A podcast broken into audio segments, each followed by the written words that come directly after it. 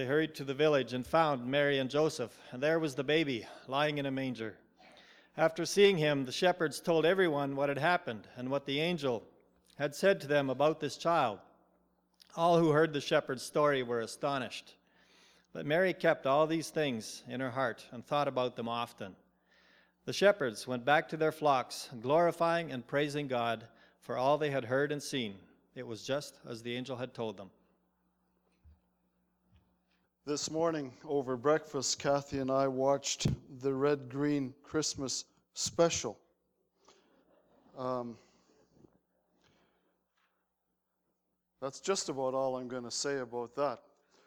But for those of you that are Red Green fans, uh, there's that segment in the show and, and where Harold says, here's where we use those three little words that men find so hard to say.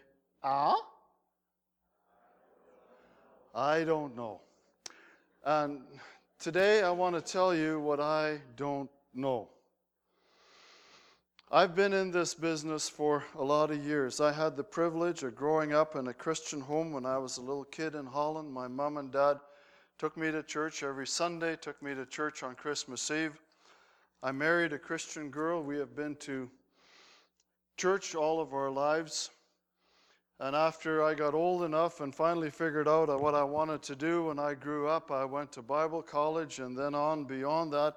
I've been a pastor for a good number of years. My kids like to remind me, Dad, when you came to Nipawin, you didn't have any gray hair.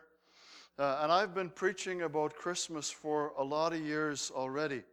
But there are still things that I don't know. And maybe you can help me out with some of those things, but uh, there are some things that I don't know, but there are some things that I do know as well. So let me tell you, first of all, some of the things, or share with you some of the things I don't know.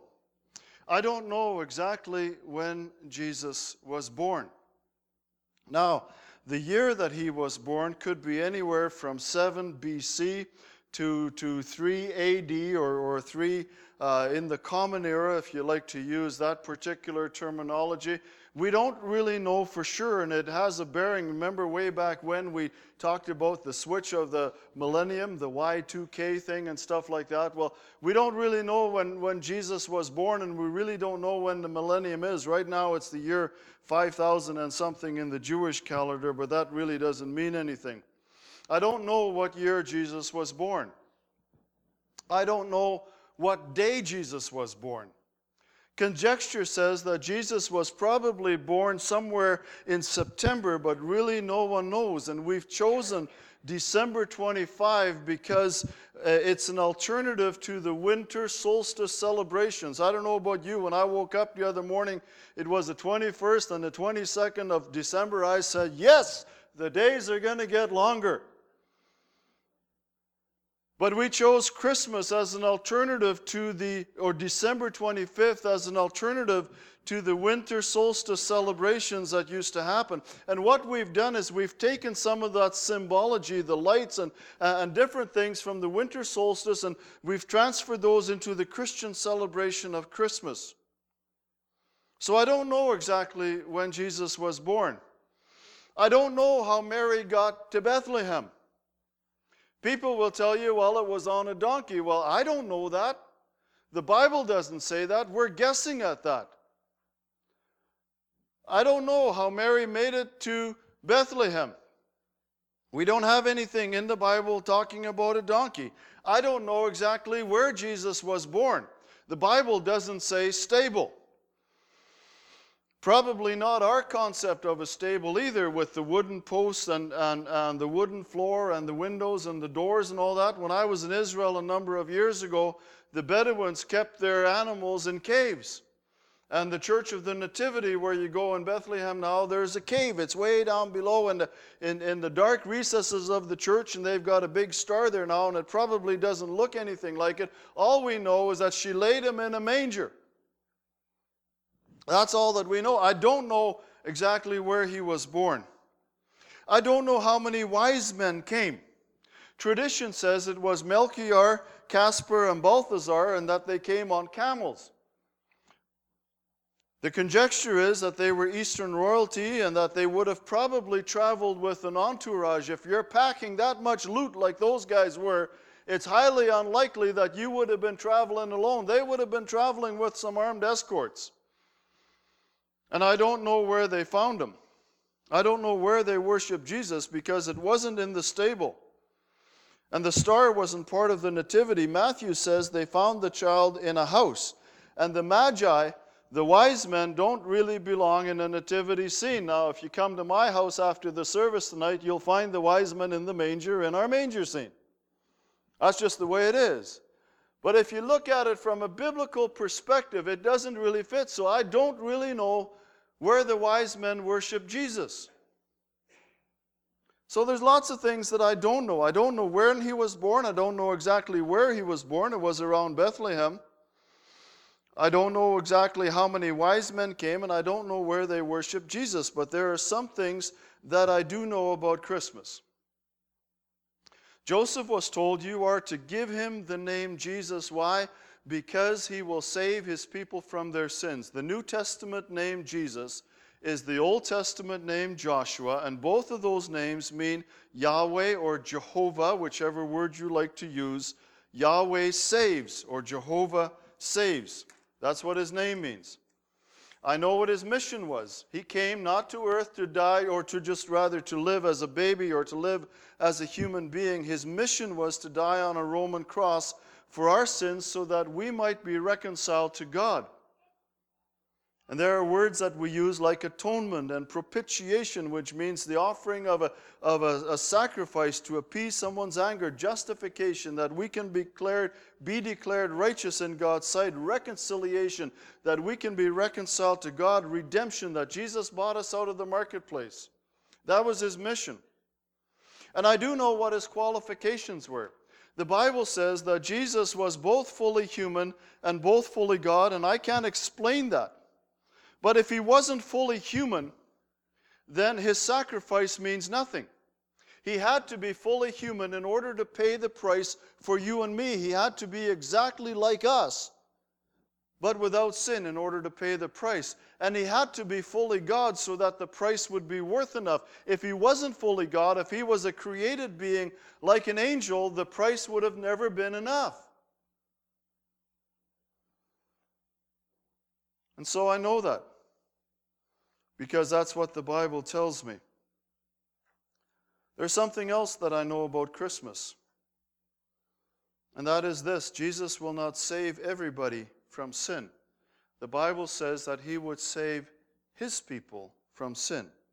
Now, His gift, His life, His death is enough for everybody, but it is only applicable, it only works for those who have chosen to receive him. The Bible says, To all who received him, to those who believed on his name, he gave the right to become children of God. Think about this. Do you remember the movie Titanic or remember the, the, the story of the Titanic? Many of you have probably seen the movie. And hundreds of people drowned in that disaster because there were insufficient lifeboats, and the lifeboats that were used weren't completely full.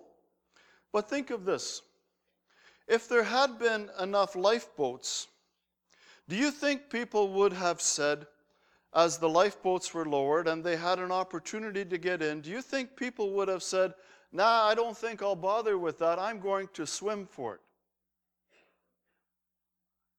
And that's kind of like Christianity. You see, Christ offers us rescue from disaster, from destruction, from eternal death and damnation. And some of us say, no, I'd rather do that on my own. There's a lifeboat here, folks. It's called Jesus Christ. And all he asks you to do, and you and me to do, is to believe on his name. To those who received him, to those who believed on his name, he gave the right to become children of God.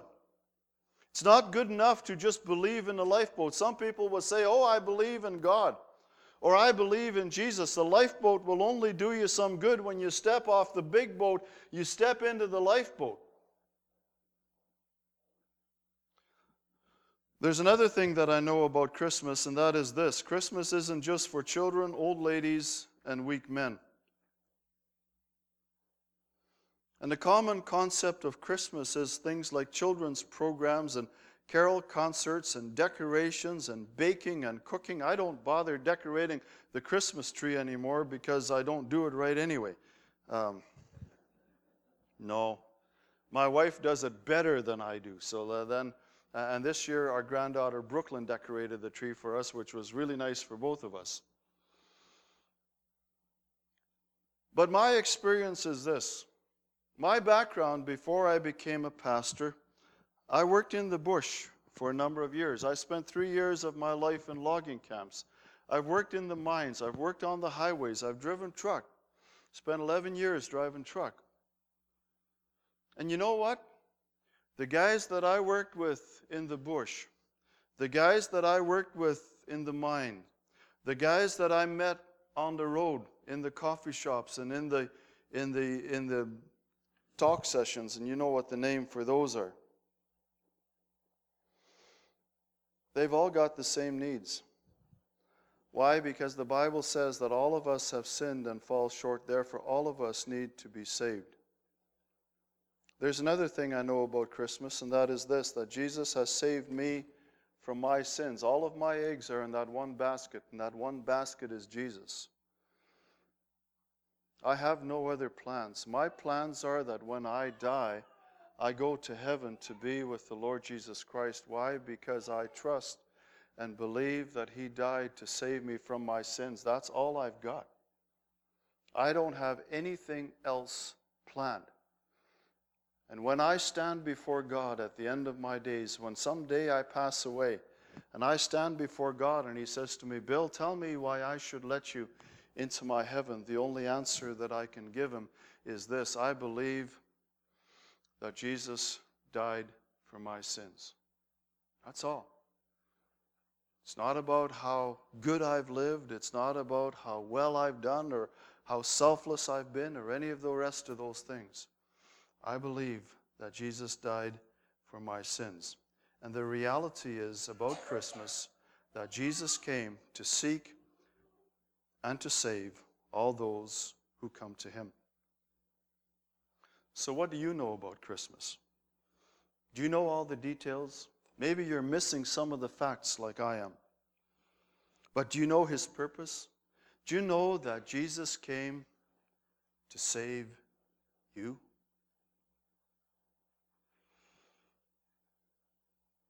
And if you believe that, and if you're saying, sitting here this evening and you're saying, Yeah, I believe that, I'm in that lifeboat, then my question to you is Are you living for Him? Are you serving Him? Are you giving Him control of your own life? Or are you trying to run that yourself? And if you've never, if you've never gone to Christ, never gone to God the Father in prayer and say, you know what, Lord, I believe that Jesus died for my sins, maybe tonight you can do that. Maybe tonight you can say, I believe that Jesus Christ came to save me from my sins. His name is Jesus. It means Jehovah or Yahweh saves. Why? You shall give him the name Jesus because he will save his people from their sins. And I trust that's true for you and me.